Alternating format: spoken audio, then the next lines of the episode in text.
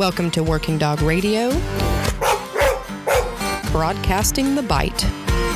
We here at Working Dog Radio are so proud of our relationship with Southern Coast Canine. Bill Heiser does some amazing work down there in Florida. Go see for yourself all they have to offer at w w w dot southern coast canine dot com. That's Southern Coast, the letter K, the number nine dot com. Southern Coast Canine. Better training, better results, better dogs. True Scent Canine dot com. That's the letter K, the number nine. True Scent Canine dot com. Actual explosive odors suspended in silica, not a pseudo. Hit them up. True Scent Canine dot com.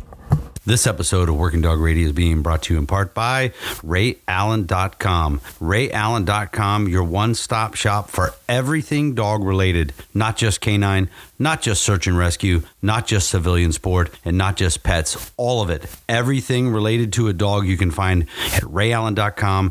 Be sure to mention the discount code Working Dog Radio for ten percent off your next order. Ray Allen dot com for all things dogs. Uh, it's Ted. Eric and I make no bones about the fact that we love Dogtra.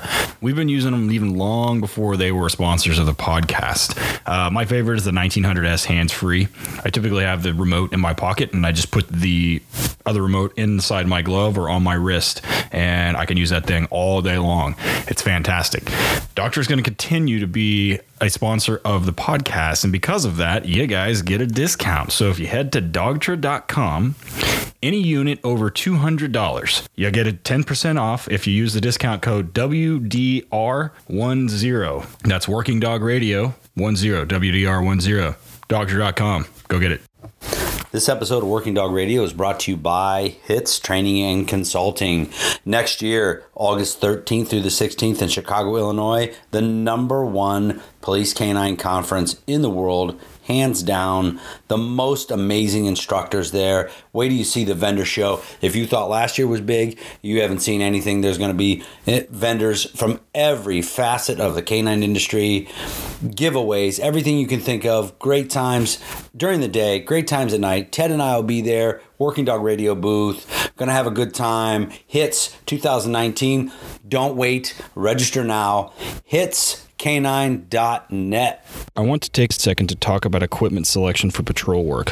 One of the most important aspects of teaching and maintaining patrol functions is your equipment. Proper equipment selection and fit makes all the difference in the world when it comes to creating and maintaining patrol and sport dogs. This episode is possible in part with support from Arno at A L M Suits. Because of the importance of this equipment, I use A L M Suits exclusively. I've owned one for about five years and use it almost daily at the kennel, and I've caught thousands of dogs and tens of thousands of bites. Arno was able to make a great fitting suit for my lanky ass, and I couldn't be happier with it. Arno can take your measurements and make you a suit each and everything he does in his shop in Vegas. Between the top-notch materials and the handmade aspect, you're getting some of the best bite equipment in the world from A L M. The suits come in a full range of weights, from training weight to comp weight, which is what I use because I'm not a pussy and you shouldn't be either. He offers some Kevlar inserts to make the thinner suits a little safer and more comfortable, plus they keep your tattoo artist happy. He makes a full range of toys and reward tugs also. Be sure to hit him up at A L M canine equipment dot com. That's the letter K, the number nine, or Arno, A R N O, at A L M suits dot com. Be sure to use the discount code W D radio for ten percent off your first order. Tell him you heard it here. Now go get bit. Hey everybody, this episode of Working Dog Radio is brought to you in part by Silver State Canine. Our good friend Cameron Ford over there at Silver State Canine. They're a premier training facility located in Las Vegas. They have handler schools, trainer schools, and fully trained detection dogs available for sale. Due to their relationship with the Canine Cognition Center at Duke University, Silver State Canine training is all based on proven scientific methods that produce the most reliable dogs. They have yearly seminars and welcome people to attend them. Their staff has over seventy years of combined experience from military special operations to federal and local Local law backgrounds. Silver State Canine is the gold standard of detection dogs and canine training. Visit them at silver state canine dot com or on Facebook and Instagram at Silver State Canine. Uh, it's Ted, Working Dog Radio, broadcasting the bite. This is a special dual episode with the cats from Police Canine Radio. So uh, with me, as always, is my co-host, Eric Stambro from Canton, Ohio. Eric, what's up? Did you guys warm up yet? Oh, yeah, man. Like yesterday, it was it got up to fifty, and today it was no coat weather. You know, it's pretty good. Um, I have a an explosive detection dog I'm training for a, a client in New York, and I have not been able to get this dog on cars because it's been so like ungodly cold. So today, man, we were at, at this impound lot that I use and introduced her to vehicles. If she rocked it. The funny thing is, I got I have another dog, a Malinois um, police dog, with me, and I got him out to let him run around in this. It's fenced in, just to let him run around. This son of a bitch um, saw a bird flying like way up, and um, had I not had, I, th- there may have been breaches in that fence. I don't know. I had him on an e-collar and had to do an e-collar recall. He was gone, gone after this bird. He did the same thing to me at a park about three weeks ago with a plane, an airplane. We got him recalled before, just before he hit the highway. I'm like, dude, what are you doing, brother? So he's, you know, nineteen hundred S Dogtra one twenty-seven to stop him in his tracks. This dude is really. I'm like, you're not catching them, you moron. Hmm. But but anyway, he's a good dog. He will bite the shit out of you. Um, so the funny yeah. thing is, I, I I had him climb up a, an old car today, run up the hood, and get up on the roof so I could get a picture of him. Actually, it's on my Instagram story. And um, after that, he ran and jumped on like thirty cars. I'm like, I hope they I hope they don't want these cars back because they're all fucked up. So. No, yeah, uh, hmm. I got handler school starting next week.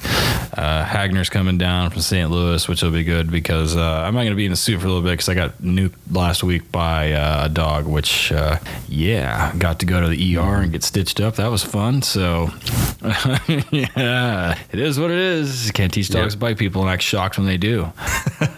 That sucked. It was a big dog, too. But yeah. Other than that, picking up some new dogs and have a bunch of new ones starting. The weather's starting to break, so Scott is able to, and I are able to track a little more, which has been nice.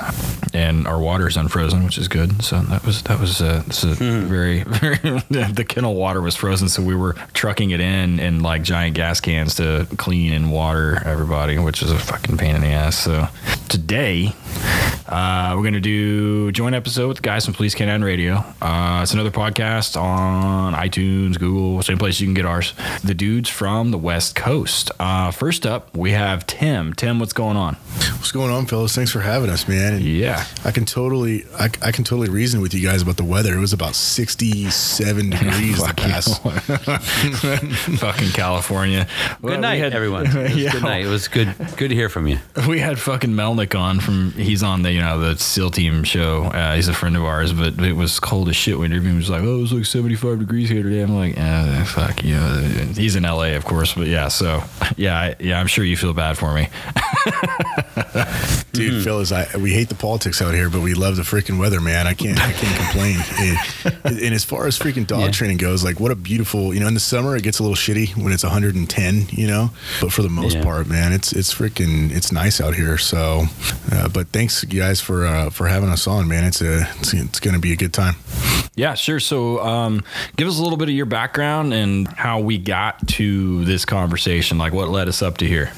Yeah. I- Absolutely. So a little bit of background, I'll, I'll go over it briefly. Um, I started, you know, I got hooked with dogs. I was actually in high school and I was going through like a paramedic uh, firefighter course, and all the S A R guys needed people to go hide out in the freezing ass cold in some dump. It was literally like they were doing it in like a dump yard, and they were stashing people for their S A R dogs to go find.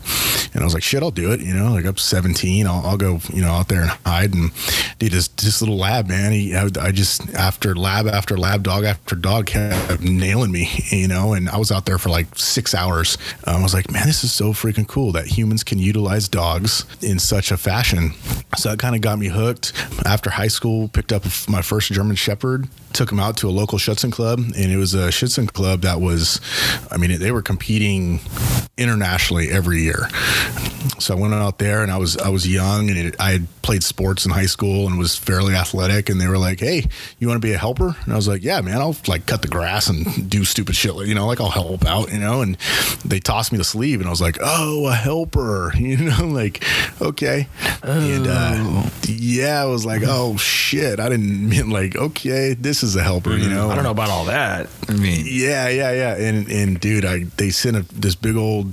He was actually not a huge German Shepherd. He was probably good size. He was like seventy-five pounds, eighty pounds.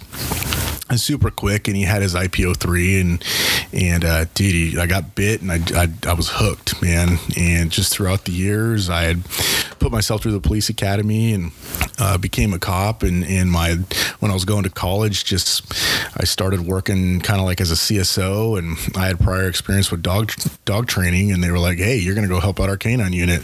And then from there, it just flourished, man. And and I started doing uh, police canine trials up and down the st- up and down the state of California. And decoying at conferences and training seminars, and that's actually where I met Greg about six, uh, six, seven years ago now. Um, was just doing police canine trials, and uh, so Greg and I had very like-minded theories and training ways. So uh, after a couple of years, we linked up and we started training, and you know I started working for Greg, and and I then handled a dog on the street for a little bit, and this dude, it's just been it's been a crazy journey to look back on. Um, what's happened over the past ten, eleven years, and it's just uh, it's cool. And then we get to meet, you know, talk with guys like you. And how cool is social media? I mean, we live in California, Northern California, and we're talking to guys that are in, you know, uh, Oklahoma and in Ohio. Man, it's just it's just freaking cool. So that's kind of the back my background. Yeah, I love it. Um, I love it. We get to talk to folks all over and um, find out how much we have in common and how different things are and stuff like that. It's it's pretty good, you know. It hasn't been like that for a long time, though. Yeah, yeah, and it just it's so cool with like-minded trainers. And, and, and Eric, I've been following you on social media for like a couple of years now, and I was like, man, this guy does everything that we like. The targeting, teaching dog, you know, young dogs targeting, and it was like, dude, this is freaking cool. And it's nice to see like-minded trainers throughout the country and, and have that resource and uh, have that resource to bounce stuff off of, you know. And, and Greg and I are big proponents to like, you know, we we debrief stuff together and we go, hey, you know, and, and we'll bounce it off another trainer or like-minded trainers. So mm-hmm. to add two more guys to the pot where we can shoot a text or call and say, hey, dude, this is what happened. What do you think? Man, it's it's priceless. That's awesome. We have you have a partner in your podcast, Greg, who I believe is some he's out in the woods. Three computer, yeah. He's, he's out in the he got the computer when fucking Clinton was in office. He's hey, holding a rabbit antenna. It was state up. Of the art in twenty ten. Yeah, yeah. twenty ten. I, listen, I I can't say anything, brother, because the I'm on a, a regular laptop right now, but my main thing I use is a Mac, probably pretty close to that old. It, it's probably yeah, pretty close. It, I just told my wife the other day, I said, this thing is dying. Well, that's um, the problem. Is they're, they're recently retired, Greg. I know the feeling. Mm-hmm. Um, let's get into your background a little bit, buddy. My story starts way back in the early nineties when, I don't know how old you are, Ted, but I know Tim was, was still in probably elementary school. Um, I do. I was, Eric I was and I actually, I think. Okay, yeah, that's what I was afraid I of. I turned so fifty I, I this think, year, so. Yeah, I'm fifty-two, so we're we're kind of right on the same plane there. But uh, I started out in the early nineties, got a German Shepherd puppy, and went out to a local trainer, and he was an old German trainer, and very Keeler-esque, as I would say, which just means like more of a compulsive type style. You know, we had throw chains and choke chains, and if you bring out food or a toy, then you're bribing your dog. Um, so mm-hmm. that's where I started. I got out there and I started working with these canine handlers because he trained police dogs too, and I was like, this looks like a, a pretty fun job. Like, you get to take your dog to work and then drive fast and, you know, catch bad guys. But um, little did I know about the whole paperwork end and the other ninety-five percent of the job that actually occurs. Only five percent is actually the fun stuff. You know, you learn that later on down the line. So uh, start. That's what really got me into the interest of dog training. So I started out there. Put myself through the academy, uh, got hired as a cop in ninety-six, and was given a dog a year after. And for me, I look back on those years, and I thought I knew kind of everything there was to know about dog training, because there's that old saying, you don't know what you don't know. Well, I didn't know a lot. Yeah. Um, but I didn't know I didn't know a lot, so I was, you know, fat, dumb, and happy. And it was I was really fortunate that I didn't get put into any kind of critical incidences to get me or my dog killed, because when I look back, I was really ill-prepared. And that was kind of the whole catalyst for us wanting to, you know, join this social media, you know, movement and get stuff out there. And so I ended up uh, hooking up with a guy named Brian Mowry, um, who's a, a dog trainer up north of me, now works for the Secret Service, but I owe a lot to him because he was a pro trainer for Tritronics, so I got to see how to properly use an e-collar, because before that it was it was taboo that we even touch them. And uh, also more of a reward-based system, because he was uh, Schützen helper and uh, actively involved in training Schützen dogs, and that really gave me my foundation. And then over the next uh, twenty-two years, I just wound up uh, dog contracts. I've worked four cross-trained dogs over the years. Uh, when I first started out police dog training, I was getting paid five dollars a dog per month to train a dog. And I was I was like ecstatic, like, man, somebody's actually going to pay me to train their dog, you know, in law enforcement. Uh, over time, the business has grown, and um, I've actually just recently retired December twenty-second uh, as a sergeant for my local agency after twenty-two years. And now I'm just focusing primarily only on dog training. So um, it's just, it's my passion. It's what I love to do. And I'm having a real blast doing the podcast. And, and like I said, like you guys, getting the information out there. And, and real quick, uh, I heard your guys' podcast. I was out weed whacking uh, on my property. Hmm. And I was I was listening to this podcast because uh, uh, Phil, one of our decoys, turned me on to you guys. And I was like, man, actually like a thrill for me to be on the podcast with you guys, because Um, it's Great. yeah. You I mean, clearly haven't met me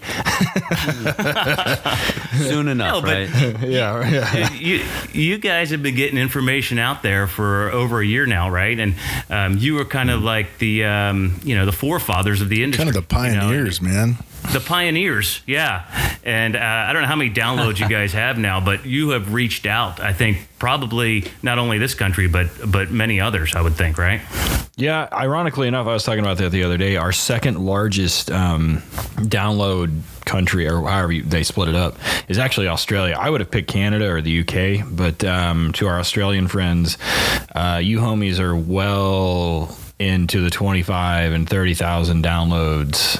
Um, wow. Yeah, total as a country. Um, Canada and U K are second, obviously, because we speak English. But, you know, I mean, we have pretty much every continent except Antarctica. I was actually looking at that the other day. But, yeah, we, we have quite a few that have been, yeah. We that's we have made a uh, a fairly far reach, which is good, um, which is part of the reason we all started this. Which, you know, you brought up an interesting thing. You know, there's been some there's been some very um, common themes between a lot of the guests, and you know, Greg, you're no different um, in kind of your background um, and kind of like how you got to where we're at now, which is kind of good. Um, you know, when we had Rigney on, similar. Very similar story. We had Aaron Taylor on, very similar story, you know, so we've had a lot of guys that have been on that have a very similar story. One of the things that Bradshaw always talks about is, and you know, he doesn't have a similar story, but he's very well known in this industry, um, that this industry moves at a glacial pace. So the whole point of this podcast, and I'm sure you guys too, and for him also, and uh, is to get the information out there, is because like you said, you don't know what you don't know.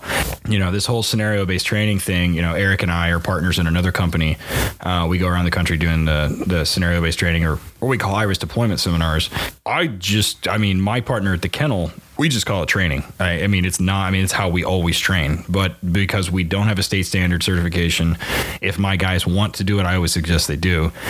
Then I train them specifically for what I call certification training, and then we do everything else. So, you know, there's been some very common themes, and we just saw the episode that um, aired today uh, is Bernard Carrick, former N Y P D commissioner, and who actually started out as a canine handler, which is kind of interesting. But, you know, the other common theme in this entire thing with a lot of our guests is they all got involved after nine eleven. So it's good to hear that there is some very common themes. So a lot of guys listening, and I'm sure you're sitting in your car on the side of the road, that a lot of these guys that we're interviewing all have very similar stories, whether it's Eric or whether it's Greg or whether it's Aaron Taylor or Justin Rigney or Mike Suttle or even Mike Ritland for that matter. I mean, everybody has a very, very similar story. And it's usually like one of two things. So yeah, it's really good to hear. For sure.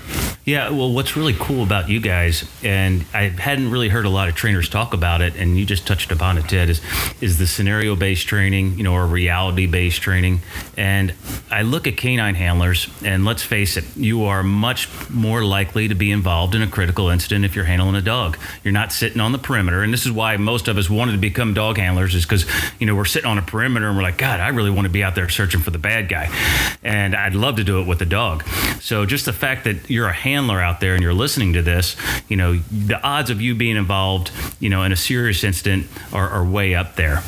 And we have that opportunity. And guys, I don't know how many hours a week or a month you're mandated to train in your states. In California, it's sixteen. Is it similar with you guys? Yeah, it's pretty much standard for the country. Yeah, that's yeah. the yeah, it's sixteen.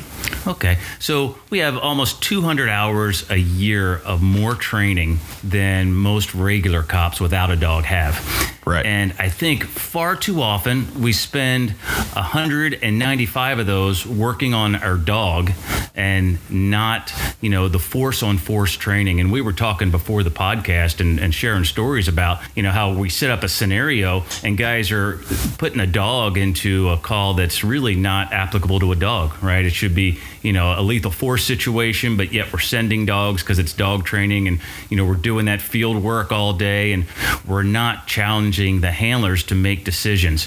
And, you know, the big thing with our stress, our scenario-based training is we're wanting to increase the stress of the handler. And now let's see how the dog performs when the handler's under stress.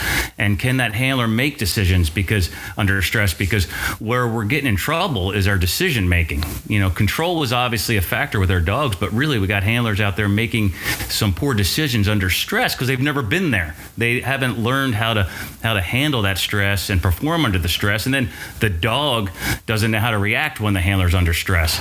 Because Eric, I don't know how you performed when you first got out there on, on the street with your dog, but I can tell you when I practiced, it was like this. I, like on the field, it would be like, send your dog for a bite. And I'd be like, you know, Stellen. And then when it came down to actually deploying on the street, I was all like, Stellen, Stellen, Stellen. You know, I'm running down the street and I'm screaming yep. at my dog. And, and luckily he wasn't handler sensitive, but that could have turned out completely different.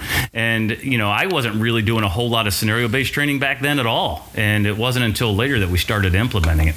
Yeah, you know, you touched on an interesting topic or subject. You know, I mean, we, uh, because we sell finished dogs at Torchlight, and I talk a lot with admins about selecting the right handler. And I'm, and, you know, they're like, well, you know, with this guy's this. And I'm like, seniority needs to be like not one thing you look at. I said, you know, you're going to put these guys in a disproportionately higher percentage chance of using a lot of force.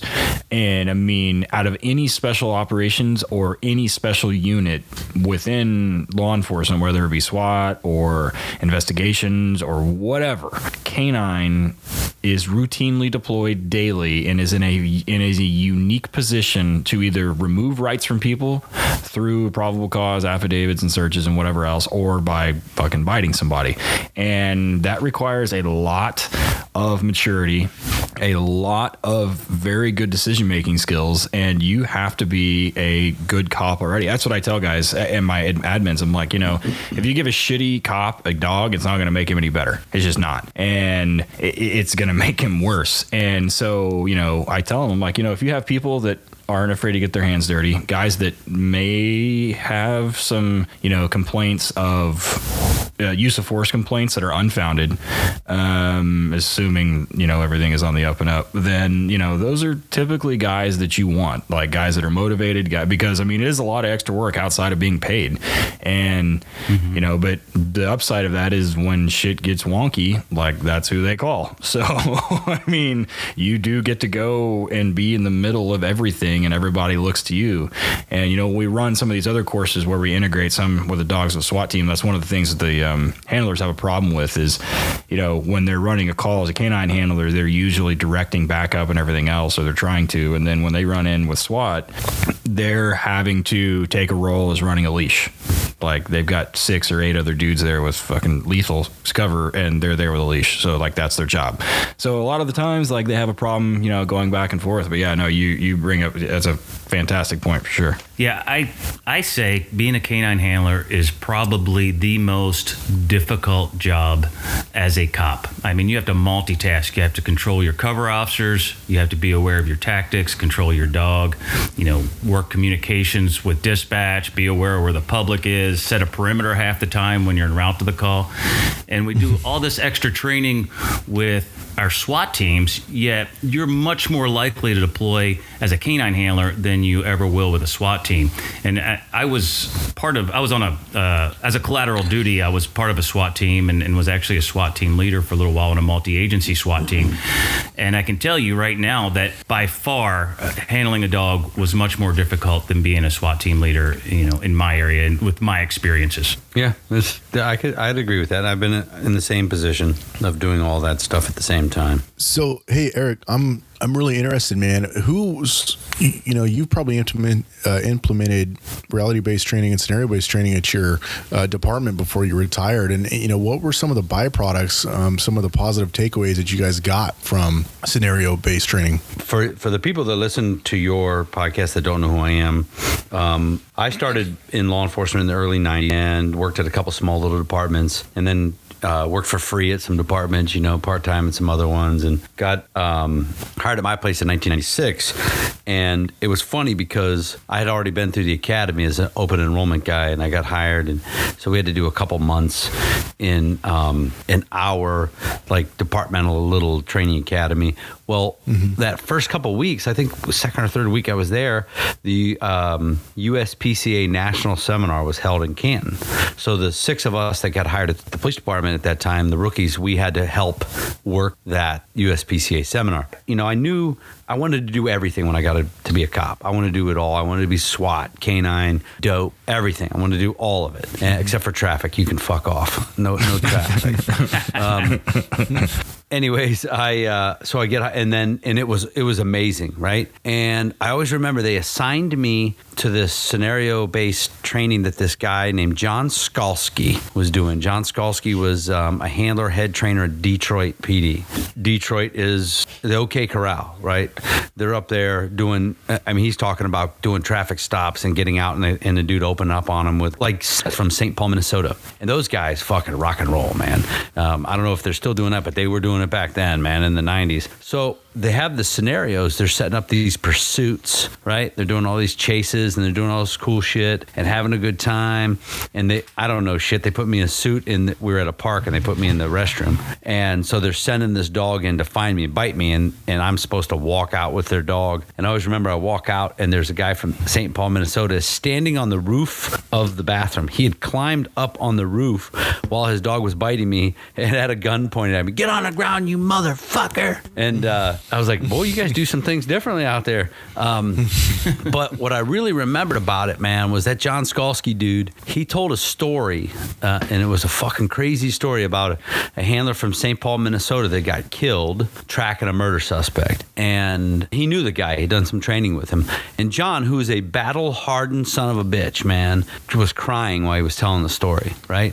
And he was talking about that's why he's doing this crazy shit that he's doing in training. And I I always thought, man, that's that's pretty that's pretty interesting. So fast forward to, um, you know, I get on SWAT. I'm doing all that SWAT stuff. I go undercover dope. I, so I'm doing all that stuff. Try out for, for canine once. I got seniority'd out. So towards the end of my time, there's another, my time in the dope unit, there's another tryout. I try out.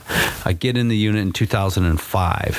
I go through the class, me and another dude with from my department, a couple of the guys from some other local departments there. And the class was fourteen weeks and it was, I don't know shit, dude, right? So I I, I just, I'm going along with the trainer. Um, trainer's a real good dude, been there a long time, trained a lot of dogs. Um, at the time, Canton was only taking donated dogs. So, you know, one day the dog's tied to a tree drinking from a hubcap, and the next day he's at the canine field, you know, trying to be a police dog. Um, so for my class, uh, I was we were the first class where they bought dogs. So they send me and uh, Chris, the other handler, with another patrolman dude down to Columbus, Ohio, to this lady where they've gotten a couple dogs before. We're supposed to test, evaluate, and pick dogs.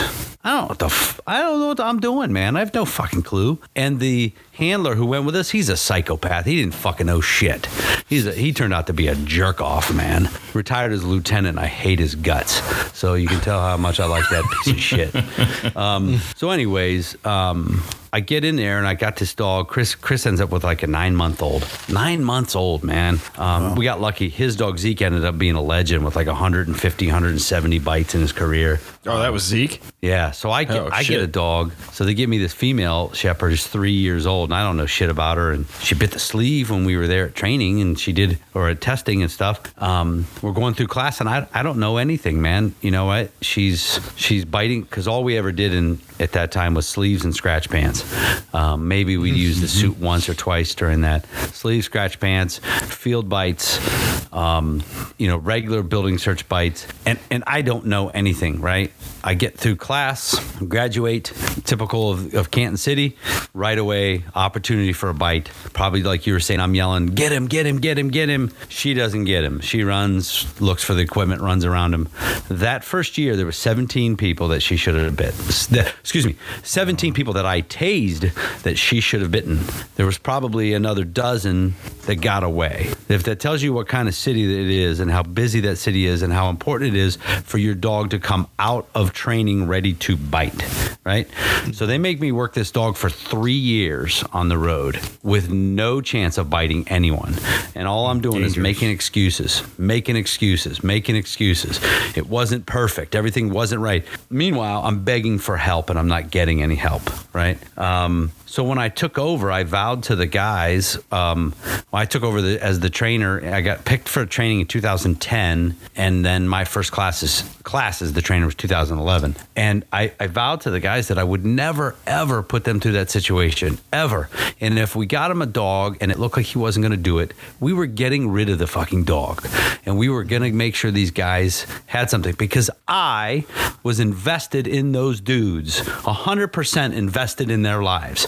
I didn't want to see them have to struggle for three fucking years on the road with a dog that wasn't going to save their life and wasn't going to help them. So I made sure that whatever I did, made sure that those fucking guys went home and, and they didn't have to beg and fucking plead for help that wasn't coming, right? Because I fucking cared. So right away, I start looking at what other people are doing. Um, not so, I just going to seminars and talking to folks, and I start seeing a few people, not a lot, but a few people are like, yeah, man, we do. We're fucking jumping through car windows. We're crawling underneath shit. We're, we're doing stuff on the street. And then I started thinking about the guys back home. That's what they're doing. That's what our bites, man, are all still person bites. They're all underneath shit and behind shit and under stuff and, you know, in the attics and all this other things that we weren't working on. Nobody's in a fucking open field. Nobody is running. Nobody is running down the road. Very few. Well, after that rant, I'm going to need a break. So let's go ahead and take a few and we'll be back right after this. Any working dog handler can tell you these dogs find magical and magnificent ways to hurt themselves. Hell, half of being a handler is keeping them from hurting themselves. Much like maintenance training, care and upkeep is an important ongoing duty of any working handler, no matter if it's military, law enforcement, search and rescue, or sport. I had a dual-purpose dog at the kennel that we were training that had a hot spot from a food allergy, and it was clearly bugging him. We had to continue working this dog. I didn't have time for him to take off. So our vet wanted to put him on some anti-inflammatory, and I'm usually pretty anti-med unless it's absolutely necessary. If you remember from the Janet Baker episode, certain medications will cause problems with detection, and I ain't got time for that. I found a product called Quick Term from the people over at Vet Care. I used this spray once a day for a week, and it was gone completely. We had another dog get a puncture wound during a track on his chest, and it probably needed a staple, but it was in a weird area. So I clipped around it and put this on there once a day for about ten days, and it was like it never happened. This isn't a Me Too product. It's not relabeled. It's specifically made for dogs and uh, horses. Nothing like it on the market, and it works on wounds, but it also takes care of skin issues like flea dermatitis, hot spots like I mentioned, lick sores, granulomas, pad injuries, and the dreaded happy tail, which causes the back of your patrol cruiser to look like the O J crime scene. It's a patented formula with a lot of science behind it. This shit really works. Due disclosure, I got tagged pretty bad and needed to get sewn back together a couple months ago, and I may have used it on myself, and it works great. We've all been there. I've eaten Bill Jack just to see what it tasted like, and I didn't die. The stuff is also temperature stable, so you can keep it in the patrol car with all the rest of your first aid supplies in the summer and the winter. And it'll help prevent small issues from becoming larger ones. And it'll keep the admins happy because the vet bills will go down. Head over to vetcare dot U S and use the discount code ten W D R. That's ten W D R and get ten percent off. Get your working dogs working again and quicker with QuickDerm. Hey guys, Eric here. If you listen to Working Dog Radio or follow me on social media at Van S Canine, you know that I am involved in a wide variety of aspects of the dog world. I am a police dog trainer, pet dog trainer, I own dog daycare, and I am a pet owner. So I have a wide variety of needs when it comes to gear for the dogs, daily living things for the dogs, all kinds of items, training, anything possible I need. I go to one place, Ray Allen dot com. Ray Allen dot com is a one-stop shop for everything dog-related. Anything you could possibly need, check them out, Ray Allen dot com. They've been doing it a long time. Great customer service, super high integrity at that place, Ray Allen dot com. Put in promo code Working Dog Radio for ten percent off your next order. Ted and I love that place, Ray Allen dot com. Get on there, click everything you need, ship it all at once, Ray Allen dot com for all things dogs. Hey everybody, it's Ted. Let's talk about training and conferences. We know training budgets are always tight, and that's why the crew from HITS goes the extra mile for you. Let's be honest here. There's no other canine training conference on the planet like HITS. It has now gotten so large that the twenty nineteen HITS will be held at the largest convention center in North America. That's Chicago's McCormick Place. Experience matters when it comes to putting on a show like this and when it comes to police dog trainers. The guys who run HITS are still working police dogs, just like you. There's going to be three full days of training with five classes. classes in session at a time. Topics are going to range from patrol work and dog selection to case law to search and rescue to canine first aid and everything in between. They had eleven hundred people in attendance last year in D C and are planning for more this year. And it wouldn't be a conference without the vendors.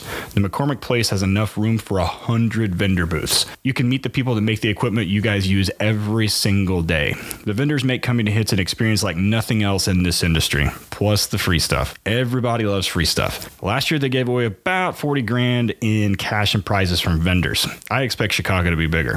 So come join the crew from Working Dog Radio in Chicago during the week of August thirteenth through the sixteenth at McCormick Place in Chicago, Illinois. Now, I know handlers, and I know you people wait to the last minute to do everything. Don't be that guy. Head over to hits canine dot net. That's the letter K, the number nine, to get registered and save money on your registration for doing it early. There's also information about the discounted hotel rooms. That's August thirteenth through the sixteenth in Chicago. If you didn't write it down, we got the link in the show notes. Eric here. Like many trainers, Ted and I go through toys with the hard super chewer dogs we typically have in our kennel. So we need toys designed to withstand the grueling reality of high drive working dogs. That's where U S A Canine dog toys excel.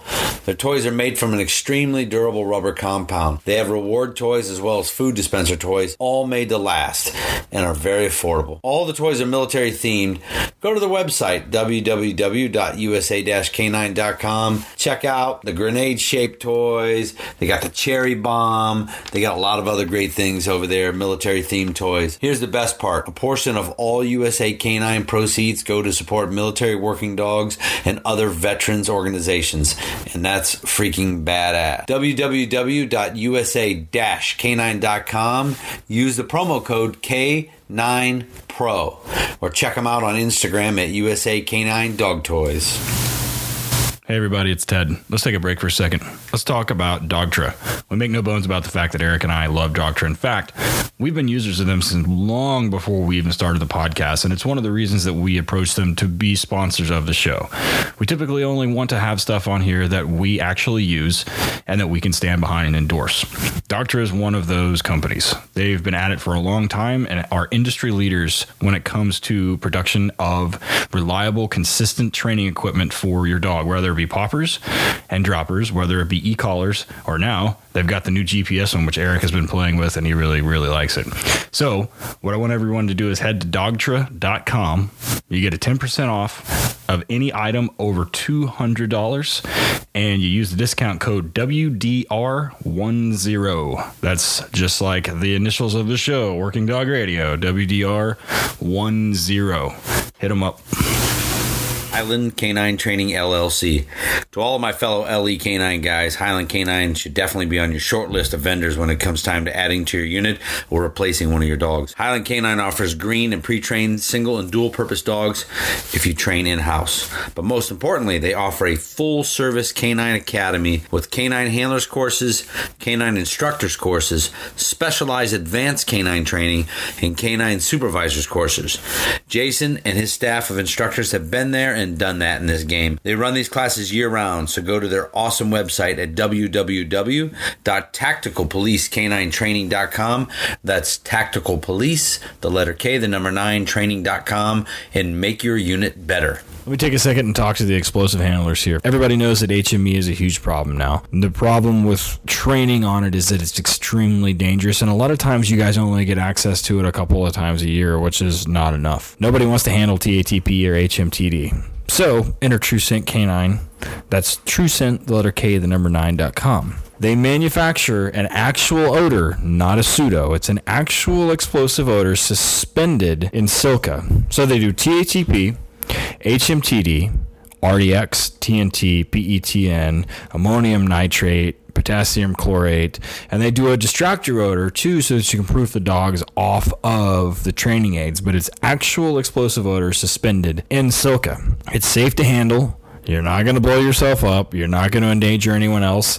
And the dogs, through verified testing that TrueScent has done, will alert on both the training aids and then actual H M E odor down the line through training. So hit them up. True Scent Canine dot com. That's the letter K, the number nine, True Scent Canine dot com. All right, we are back. Uh, we had a little bit of technical difficulty during the recording of this episode, so we're going to pick up where we left off. And what you're going to hear is the middle part of the conversation where we were talking about the importance of the dogs being neutral to backing officers. Uh, is that they got to look down the alleyway and look where everybody else is looking. Once they figure that out, it's super easy. So then the dogs start looking towards backing officers. They're like, what are you guys looking at? Like, where is everybody? Like, everybody sees something that I don't. So where do I need to go? And I usually figure out that that has solved a lot of those issues of like kind of like friendly fire, I guess. Dude, that's a great, you know, here, point, real quick, man. When you talk about that with the uniforms, it's possible, and I and I'll admit this, it's possible that our dogs bit a bunch of cops because I did not fucking work that much on uniform presence. That is highly, I, I accept that that is actually a possibility. But um, and here's the know, thing, Eric, and I think I think you're right. It's like, you know, we'll ask the dogs, but they won't tell us, so we're we're never going to know for sure. And I've always been of the premise like, ah, I don't think they do. And where this came from is I ran a scenario, and this is way unscientific. You know, this is like six dogs on a training day, and we were deploying the dog from the number four in a position in a stack in front of a doorway, and the dogs to run by the cover officers and go into the the threshold of the building, kind of to simulate like a, a kind of a tactical deployment with the handler being way back. And I had a guy just in jeans and a sweatshirt up in the front, and he kept getting drilled by the dog. They were going by and drilling him. I removed him from the equation, and then I had dogs running around and going into the, the building. So by far, it's it's it's really not scientific. But, you know, to touch upon something that Ted just talked about, we now we now train our dogs. When I first started this, and, and you guys can probably relate, it was like, okay, it's time to do bite work, and I'd be like, hey, you know, the, the handler would come out with his dog and be like, hey, let's, you know, get a traction, and our decoy would be like, hey, hey, hey, you know, or I'm not going back to jail, and take off running. And just like what you were saying, Ted, um, we've now gone to, our decoy is either hiding or silently running. He's never making noise, because who's who's doing all the yelling? It's our cover officers. And we're really trying to desensitize our dogs from going to the most interesting thing in the search. And a lot of this goes to, you know, training our cover officers and that type of thing. But I think there's just a natural thing for the dog to go to whoever's loud. But I mean, that's a good point. And if you guys are out there training, if handlers are listening to this, um, you know, my if if the handler comes out and he can't get his dog focused on the right guy, well, that's up to the handler, because on the street, the decoy or the suspect's not going to go, hey, hey, hey, send that dog, or I'm not going to prison, or do whatever to attract that dog. And so I think it's a good skill that the handler learns of, hey, you need to direct your guy on the, the you need to direct your dog on the silent guy, right? The guy that's hiding or running away, and direct them away from the guys that are yelling, which is generally the good guy. Yeah, what is it you guys, Greg. You guys have a statement or a saying that you give to your backup guys when yes. you're teaching them? So this is the one statement that we say to, to all new officers. And my agency, when I left, we were giving them four hours of canine handler training as soon as they were hired, to all new hires. And that is, if you get nothing else out of our training, it is, don't be the most interesting thing in the search. and and so I've had so I've had situations. My last dog taught me to be a better handler because he was that dog with low impulse control, and he didn't care if you were in a uniform or not. Um, if you were the closest to me and he got in that high mental state of arousal, um, it was problematic, right, for anybody that was close to me. So it, I had to really be on my toes with him. And we had a situation, and without belaboring a long story, we were making entry into a backyard, and the suspect was in the back corner, and we wind up, we have Mongo with us, the big, you know, six foot four, two hundred sixty-five pound cop. And I'm like, hey, let's let's breach this fence and we're going to push into that yard so I can deploy my dog. He kicks the fence. The entire fence, the entire fence goes down. Fucking and, Hulk and, smash. And, yeah, smash. And so, you know, Mongo smash fence. So we, we jump over the fence. And I'm thinking I'm kicking my dog loose into this, this yard for a search, but my cover officers on my left push in in front of me. And now my dog's targeting that way. Well, he runs around the, the Mongo guy, right, the, my, my biggest cover officer. And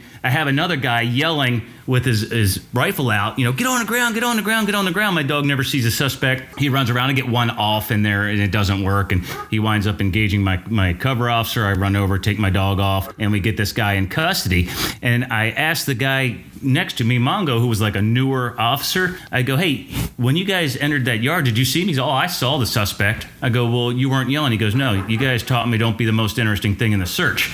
And so my dog had to run around him and engage. So that was just one learning lesson. And dude, I got a lot of learning lessons out there on the street, you know, for fifteen years of handling dogs. That could be a whole nother episode if you want to you want to hear those. But um, and we use that as a, an example. And, and I'm not afraid to share my failures with people because I'm hoping somebody out there's listening and goes, ah, you know what, that makes sense, and maybe they can they can learn from from my failures. Um, and that's what, you know, I appreciate you guys doing this podcast and as many people as you're reaching out there, because man, if we could all learn from each other as we push forward and not just learn from ourselves in, in our own particular little region, right, and, and making all these mistakes nationwide, or you guys are international. Um, maybe there's a there's a mate in Australia that's freaking listening to this and going, you know, that that's a good oh, point. Yeah. Don't be the most oh, interesting there are. thing in search. Yeah, and that's yeah, awesome, man. Guys. That's a good point, Greg. And here's the other thing, you know, for our listeners, if you guys are handlers, or if you're cover officers and your dog guys too, and you got cover officers that are yelling and screaming, don't be afraid to tell them to shut up. I mean, we were set up in a house the other day. We had a good perimeter, and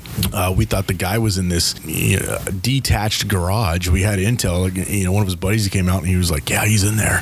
So we set up on the garage, and we start making canine announcements, and then one of the SWAT guys boots the door, and so we all got our rifles out, and, and I, I'm one of the rifle guys, and, and one of our one of our good friends um, has his dog out, and dog starts searching. Well, guess who pops up in the in the house? Bad guy pops in the house and goes, "Oh, I didn't know you guys were here." So uh, you know, our handler grabbed his dog up, and you know, being the you know the go getters that most of us are on the up front, you know, we go run to the front door and point a gun at him, and hey, come out, and we got like four guys yelling, and I, I had to be like, "Hey, shut up! Like, let the canine guy get." Give his command, you know, give his commands, because somebody was going to get bit if that dog was under under positive control. So, yeah. For you handlers out there, you know, control your cover officers.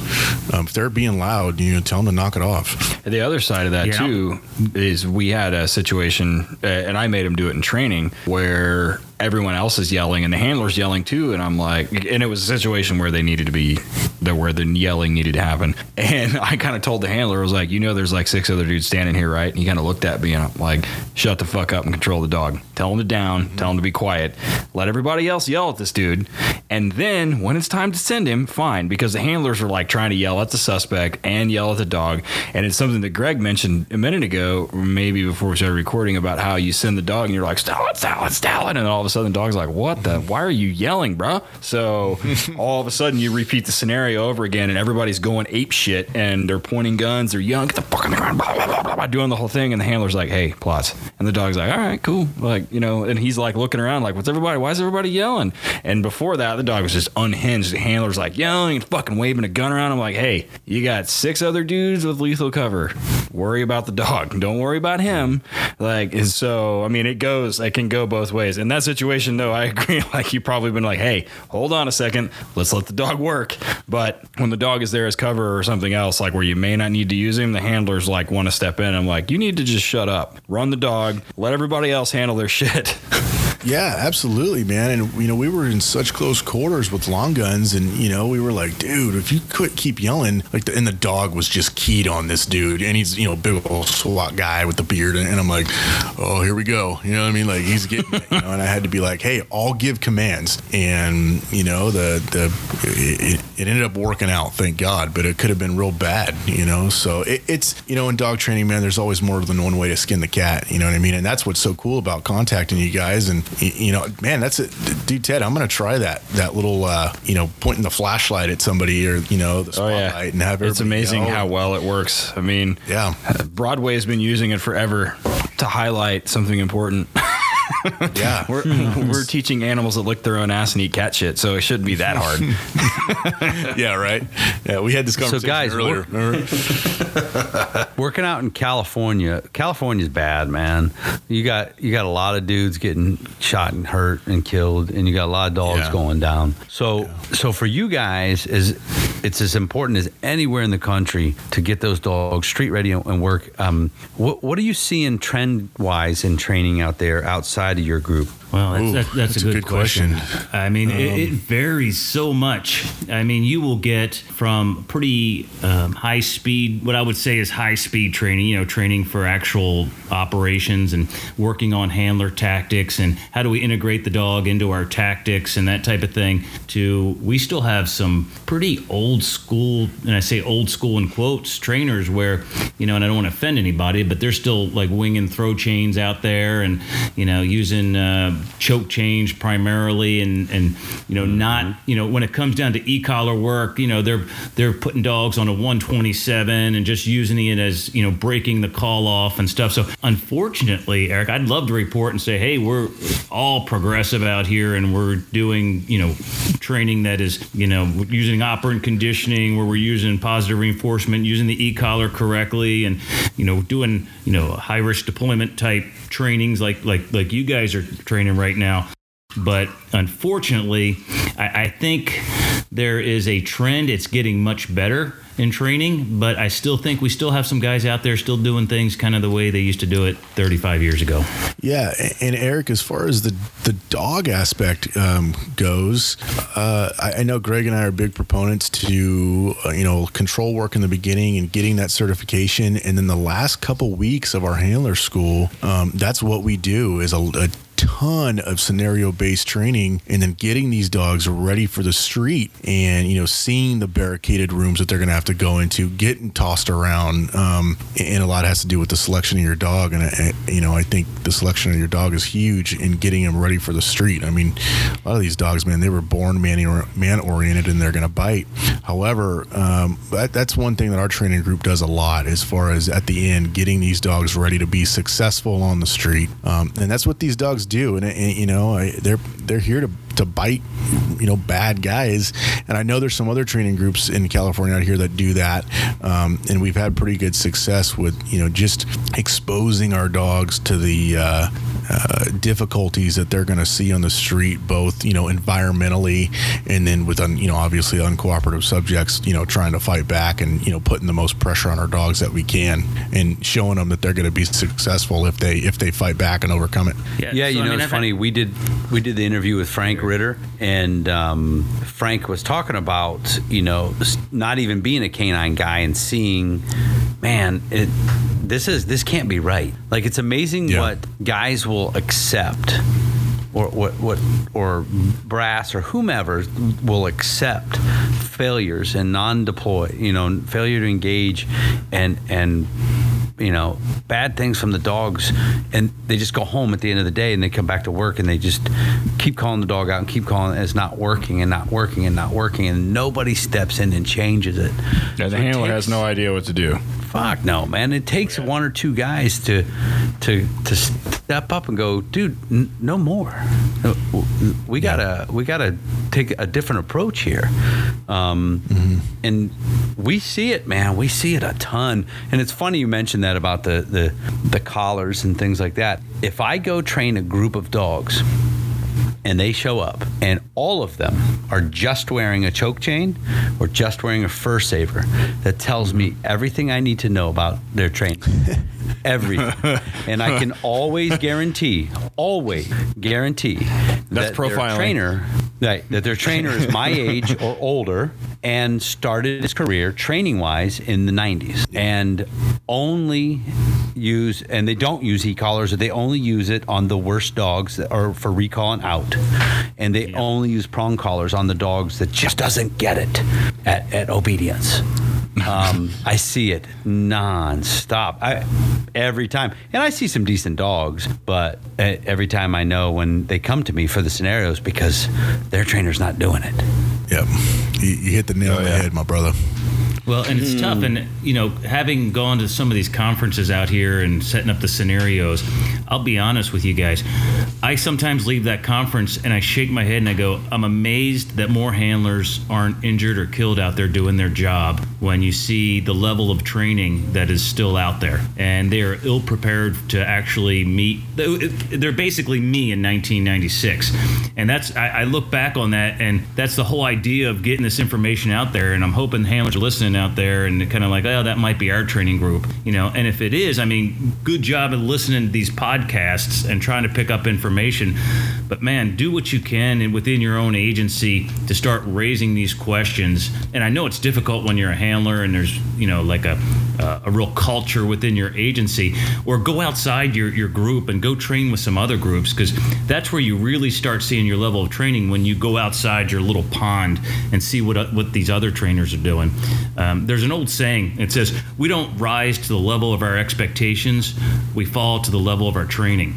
And if you guys are just sitting out there on the field and you're doing field training and you're not doing like what these guys, what Eric's talking about, what Ted ta- Ted's talking about, about preparing your dogs and preparing your handlers and doing use of force training and training and having the handlers have to make decisions and showing these dogs these crazy pictures, because I'm with you, Eric, I, I think, showing them these just these weird things, because you can't predict what the dog's going to see out there. So why not just throw everything out there at them and just, you know, it's basically like a stress inoculation for dogs. And if you guys aren't out there mm-hmm. doing that, then then go outside your little pond and start getting some information, because it's out there. And, uh, you know, you guys have great social media content, and you're doing the high, high risk deployment type seminars. Freaking host these guys to come out and freaking work with your dogs and work with your team. That would probably be the first step, right? Because I'm sure you guys have gone out there with your with your uh, your training and kind of opened up some eyes out there, I'm guessing. Oh, yeah. One of the oh, things yeah. we do at the high risk deployment seminars is not only do we So we we go, we we see their venue. Um, I don't need to see your venue two, three days in advance. I need oh, about yeah. twenty minutes. We've talked about Get, that. Let me yeah. walk through your building and I'll come up with some fucked up stuff. I, I just need to see it. So then Ted and I game plan what we're going to do. But the thing is, in between all those scenarios, we talk to the guys and we give them other scenarios that they can take back. So in that vein, um, Greg and Tim, w- Each, I'll have you each answer it. Um, wh- what is like a go-to, your favorite scenario, um, even if it's a, if you change it, if it's a little bit of a vari- variation, but like if your guys, if I talk to your guys and be like, so what's Greg's scenario? What does he like to do? What would be their answer? Baby scenario. Oh, a baby okay. scenario. So I do this uh, scenario. What the fuck is it this? Sounds, oh, dude, it sounds bad. It. So I get I him, I put him in a, I put him in a baby's bonnet, right? And then I put him in a onesie. So Tim's running around in a onesie. No, it's not like that. But, uh, so so what it is. Don't um, threaten me with a good time. So what we do, uh, and I've got a couple of them. Obviously, I like the, the the one where you do the door pop, the dog's in a muzzle, and the handler's on the ground, you know, and the suspect or the decoy's above the handler, and dogs go into this, I call it the weakest link syndrome, where the dog reverts back to kind of more of an instinctual type mindset, and he drills whoever's on the ground. And that's always an eye-opener, because I, I always go, hey, mm-hmm. does your dog love you? And to the handler, like, well, what, what do you mean? I'm like, hey, does your dog love you? He's like, well, of course he loves me. I'm like, then you're going to have no problem. And then I, I, I kind of set him up a little bit, right? And then, of course, inevitably, probably eighty percent of the time, you know, the dog comes out of the car and just drills whoever's on the ground, which is, in this situation, the handler. And then we work through it, because if, you, if you've never worked it, I recommend you do that. And all we do is we get the dog thinking. So when he comes out of the car, we kind of have the, we have the handler tell the dog down, and we have the handler start to stand up, and then he does a directional. And after a little while, the dog will run around the handler on the ground. But and now they've got to react to whatever happens with the scenario. So the vehicle stops, the handler stops the vehicle, he gets out, the suspect comes out, and he's got a baby in his arms. And now there's this banter back and forth. And I have the, the decoy then to start slowly walking away, and I really try to entice the handler to send his dog. Like, oh, you know, like mm-hmm. show him that picture, that beautiful back picture that, you know, I think I can get my dog, and you know, maybe he'll bite the legs. And inevitably, when they send the dog, then I, I feed the sleeve that's wrapped up in, in, into the dog's mouth, and I go, dude, never send your dog when a suspect is holding a baby. That's a big never.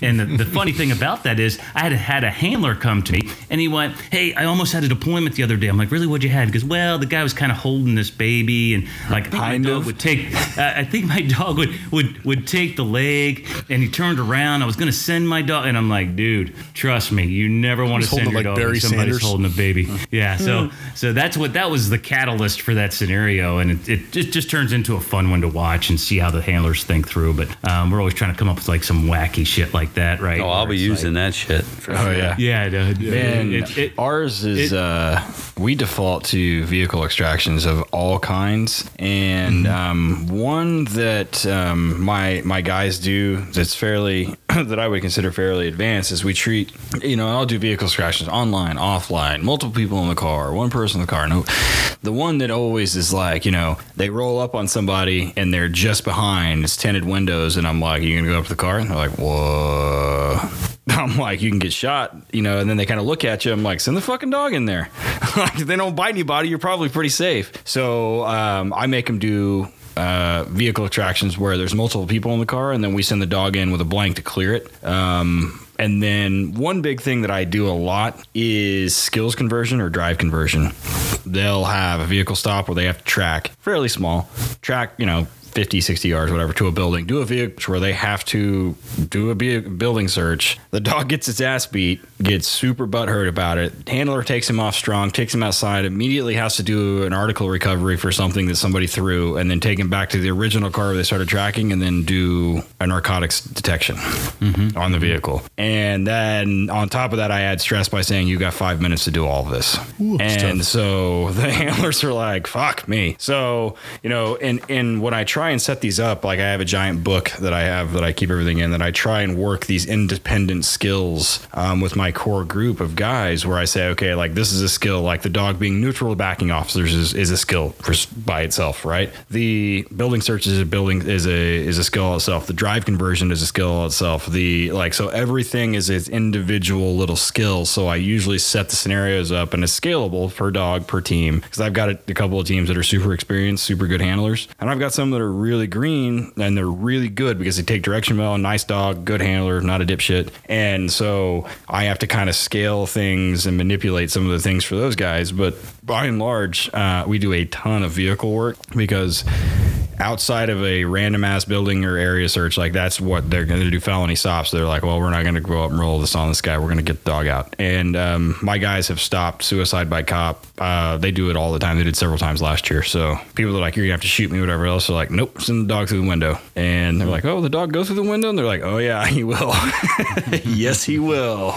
He will come and get you for sure. So, Tim, what's your scenario? Well, the baby scenario was kind of my... my no, I, I just... Uh, oh, I oh, know Greg freaking stole it from I me. I stole man. It, huh?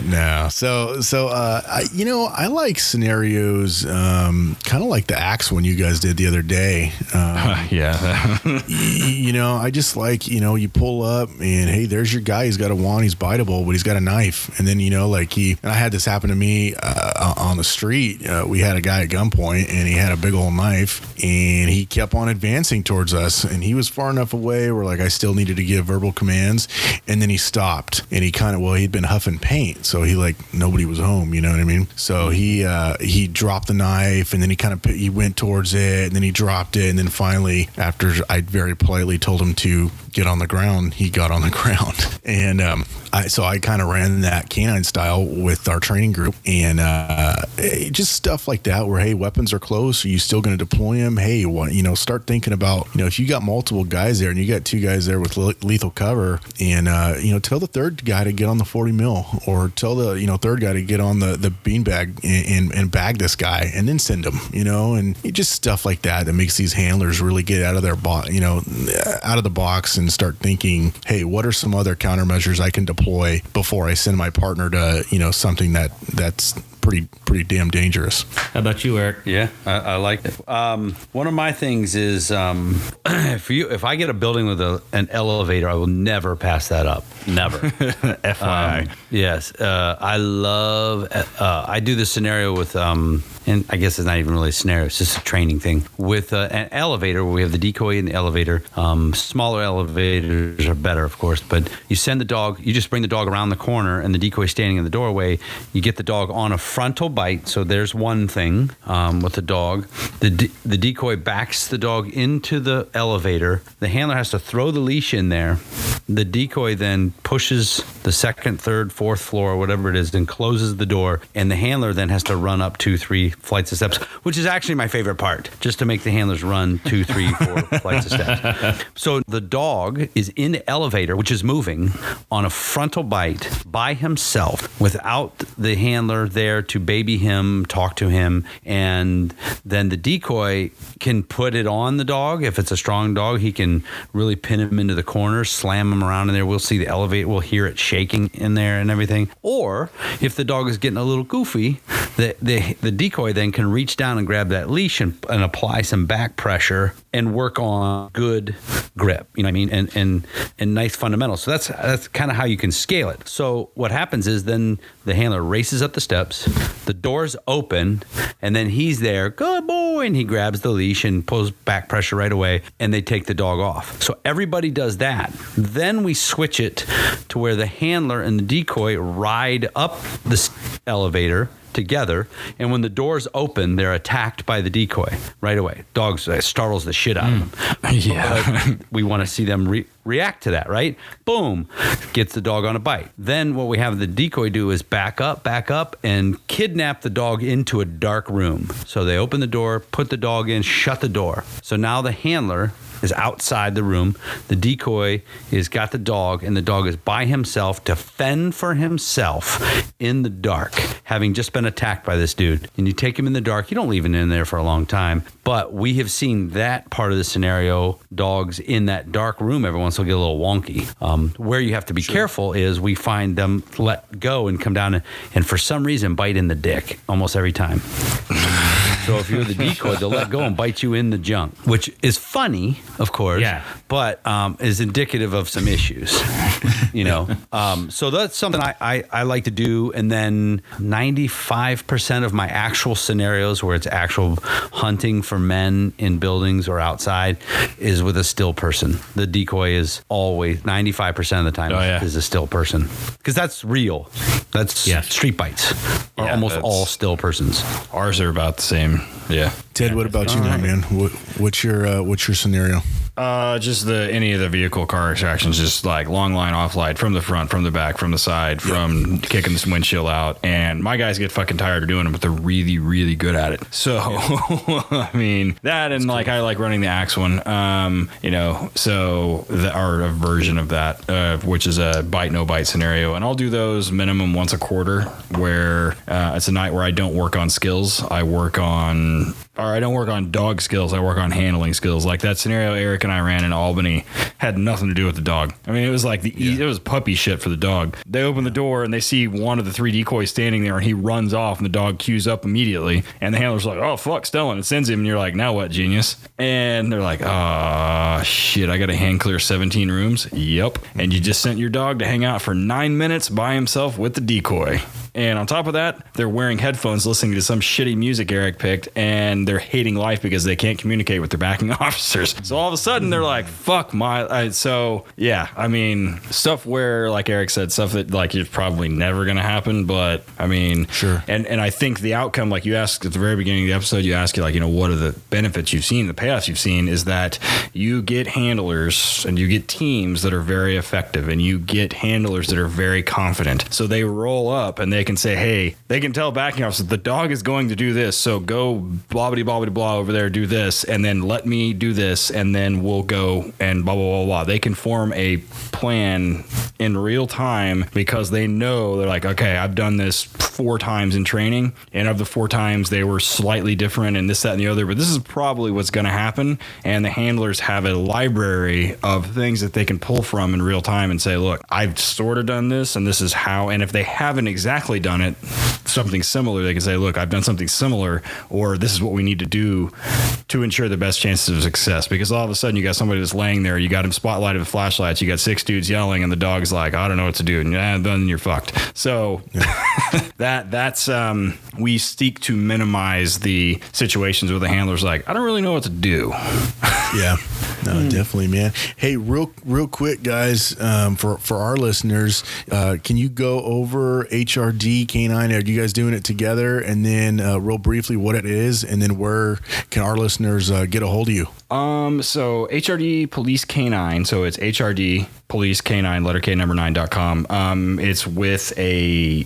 another guy named Ray Murphy that uh, owns a pet training business in Colorado, California, and in Texas, and I think in Washington State, um, who is also on the police side. He's a former Marine. Uh, really good trainer. Uh, came through my police trainers course, and we go around the country, like Eric just said, um, doing this type of training, or at least introducing people to this type of training. Because there's a lot of stuff we didn't get into, like what roles they play, like who decides to write the scenarios, like what the outcome of the scenarios are, you know, what the goals of the scenario are, because sometimes it's testing the dog, sometimes it's testing the handler, depending on what you've got going on in the scenario, how you've got to set up, what your core training group looks like. You have dogs that are weak here, or you have handlers that are weak here, whatever it is. So during that, we help identify it and kind of give you a, not a plan, but like a, this is how we would do a training progression to to address this scenario. So we backchain everything. We say, this is what this looks like perfectly.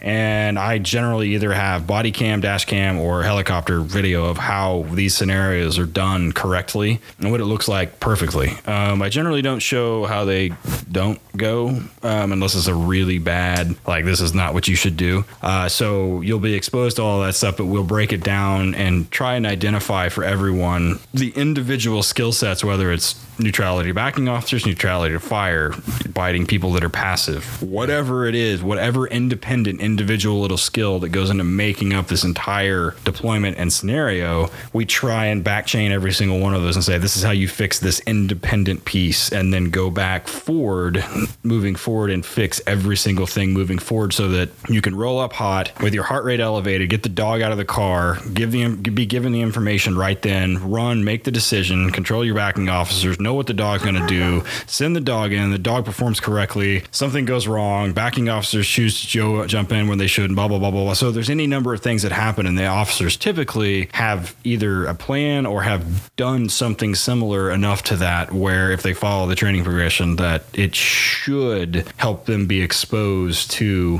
what we're calling scenario-based training. So, I mean, right on. In, a, in a nutshell, so we do. We, and I think we're booked out through October. So we got Texas at the end of this month, or well, when this plays, uh, we will have just finished up in San Antonio. Uh, we're going to be in Pennsylvania twice, and Pittsburgh and in Philly. We're going to be in, uh, we don't have anything on the West Coast yet. I think Ray was trying to go to Hawaii. They talked to Honolulu P D, hmm. P D, I think, which I, I'd go. Fucking I mean, please, not a bad place to go. I'm like, I'll go. That's fine with yeah. me. Honolulu P D, if you hear this, let me know. Yeah, we're so, trying to get someone in California to bring us out, man. I yeah, I like it well, out there. Yeah, we have a I lot mean, of East Coast stuff scheduled, so. Guys, I think I think it's going to be a time for us to have you guys out here, and uh, let's just do some training together. I think it would be a freaking blast. Yeah, yeah I we'll agree. Have a good time, man. Nighttime is really good when we come out. yeah, uh, yeah. I might be old. I might be old, but I will work with you all day, and out party you all night. Nice. Sounds like a, that sounds yeah. like a challenge, Eric. Yeah, buddy. Dude, Greg can drink a shit ton of Chardonnay, so just be careful, guys. Oh, dude, you're, you're the wine guy. I, I like makers. Pinky I, up. I, pinky I do up. a Manhattan, which pinky. I know it doesn't sound manly, but you, have you guys ever had a Manhattan? Oh yeah. No, I. Okay, I, so I, I that's a man beer. drink I, right there. Mm-hmm. Yeah, I, I, I funneled it into guy. my vagina. I beer bonged yeah. it into my hoo hoo. Alicia's gonna be pissed. Um, uh, so listen, for our listeners, right? Yeah, for our, for our listeners, uh, tell them your social media outlets. Where can you be found? Well, and we've got a couple of them. Um, you can see me on Instagram at D T A C K nine, which is D T A C K, the number nine. Also Facebook and um, Tim. Why don't you tell them yours? Yep. Uh, for Instagram, which I'm eh, kind of active on, uh, T K O Working Dogs. Uh, it's on Facebook too. Um, and then you can also get us on email or on the website, D T A C K nine dot com. And uh, you can hit us up there for training classes and seminars and all kinds of good stuff. So again, D T A C K nine on Instagram, Facebook, T K O Working Dogs on Instagram, Facebook, and then uh, the website, D T A C K nine dot com. Yeah, and I'll tell you guys, uh, my social media game is weak. Um, I'm I'm trying to work on that. Cameron Ford called called me out on that over the week. We were at the C N C A conference, and he's like, "So when are you going to up your social media game?" I'm like, "I know, I know." It's like old dog, new tricks kind of things. Uh, I noticed, Cameron talking I noticed, a lot of shit for a guy who just started social media. No shit. A few months ago. Oh yeah, yeah. Now he's the expert. So, he says so. He's he's trying to right. Some he's tricks. learning. So on the Police Canine Radio podcast, is there a A, uh, a schedule, a rhyme or reason to when you put out episodes? When when should guys look for that? Yeah, we drop it every Wednesday morning, uh, oh two hundred Pacific Standard Time. So we're we're trying to do it weekly right now. Um, it's been challenging, but we've managed to do that. And uh, whenever we, we can, we try to steal a guest from you guys. We stole Janice Baker from you guys, and uh, yeah, was, yeah, she's episode. awesome. Justin Rigney, and and that's the beauty of this, because I really didn't know Justin much. I saw a little bit on social media, and uh, that cat came on, and, and he is he was an Phenomenal. excellent interview. Yeah, dude, yeah. he's gangster as shit. Phenomenal. Yeah, he's he knows yeah. he's uh he's a dog guy for hey, sure. Hey, real quick, real quick, fellas. So the other day I get home and I'm like one in the morning after like a seventeen hour shift, and I'm eating my heart attack in a sack, and I throw on the T V, and it's like an old Cops episode. I'm like, oh, this is cool, and it's like in Florida, and then pops the. It's like an undercover sting, and guess who was the undercover guy? Yeah, Justin Rigney. No, yeah, no Great. shit. And he was like freaking juiced, like freaking. Juiced. Yeah, I was gonna say, did you do push-ups before? Because you knew the camera was gonna be there. Dude, I was like, this, this guy plays the undercover part well, man. So I, the, other, the next day, I'm like, I'm like, Greg, dude, I just saw Justin Rigney on Cops, man. I'm I'm so fucking stoked right now. Oh my god. That is fucking so, fantastic. Yeah, man. It's a small world, dude. But hey, thank you guys, man. We've been yeah. wanting to do this joint episode for like months now. So thank you for having us on. And, and we're gonna we're gonna yeah, drop man. this episode um, the same date you guys are dropping uh, the the the episode on your guys' uh, platform. Excellent. Which yep, should be March probably the thirteenth. I'm thinking. Uh, or yeah, I don't know. I have to ask Alicia. March I don't know. thirteenth, Fuck. We will be in. Or that's yeah, I don't know. I don't. Well, fuck, Eric. We love U S A Canine dog toys. They are inspired by military objects and built to withstand the demanding use of professional canine handlers. U S A Canine dog toys are made in the U S from a durable Super Chewer rubber compound. Ted and I love them and use them all the time. Go check them out at w w w dot u s a dash k nine dot com. Use the promo code K nine Pro. Headquartered in Gettysburg, Pennsylvania, Tripwire are first responders that are dedicated to serving other first responders. They believe the most highly trained ensure a safer America, and they prepare law enforcement, military, and first and emergency responders to protect our country by providing products, services, training, and relationships that no one else in this industry can touch. Head over and check them out. tripwire ops dot org. That's tripwire ops dot org. Since nineteen eighty-seven, Bill Heiser and Southern Coast Canine have been providing better training, better service, and better dogs. Bill personally hand selects every dog in Europe to ensure that the quality is always up to his standards. Every employee at Southern Coast Canine is charged with being a guardian of their values. Those values guide both their business and personal relationship. They believe that their dedication to the fundamental tenets of honesty, integrity, and fair business dealings ensure a legacy of success. So when you or your canine unit is looking for that dog, the one that will perform at the highest level, be sure to give Southern Coast Canine a call at eight seven seven, nine oh three, D O G S. That's eight seven seven, nine oh three, three six four seven. Let them know that Eric and Ted from Working Dog Radio sent you. You got your reasons, I got my wants. Still got that feeling, but I'm too old to die young now. Working Dog Radio was graciously granted permission to use this music by Brother Deeg. Be sure to check him out at brother deeg dot blogspot dot com. That's spelled brother D E G E dot blogspot dot com. Be sure to buy him a beer at Amazon, iTunes, or C D Baby, or anywhere you stream your music. Working Dog Radio was edited and co-produced by Alicia Brandt.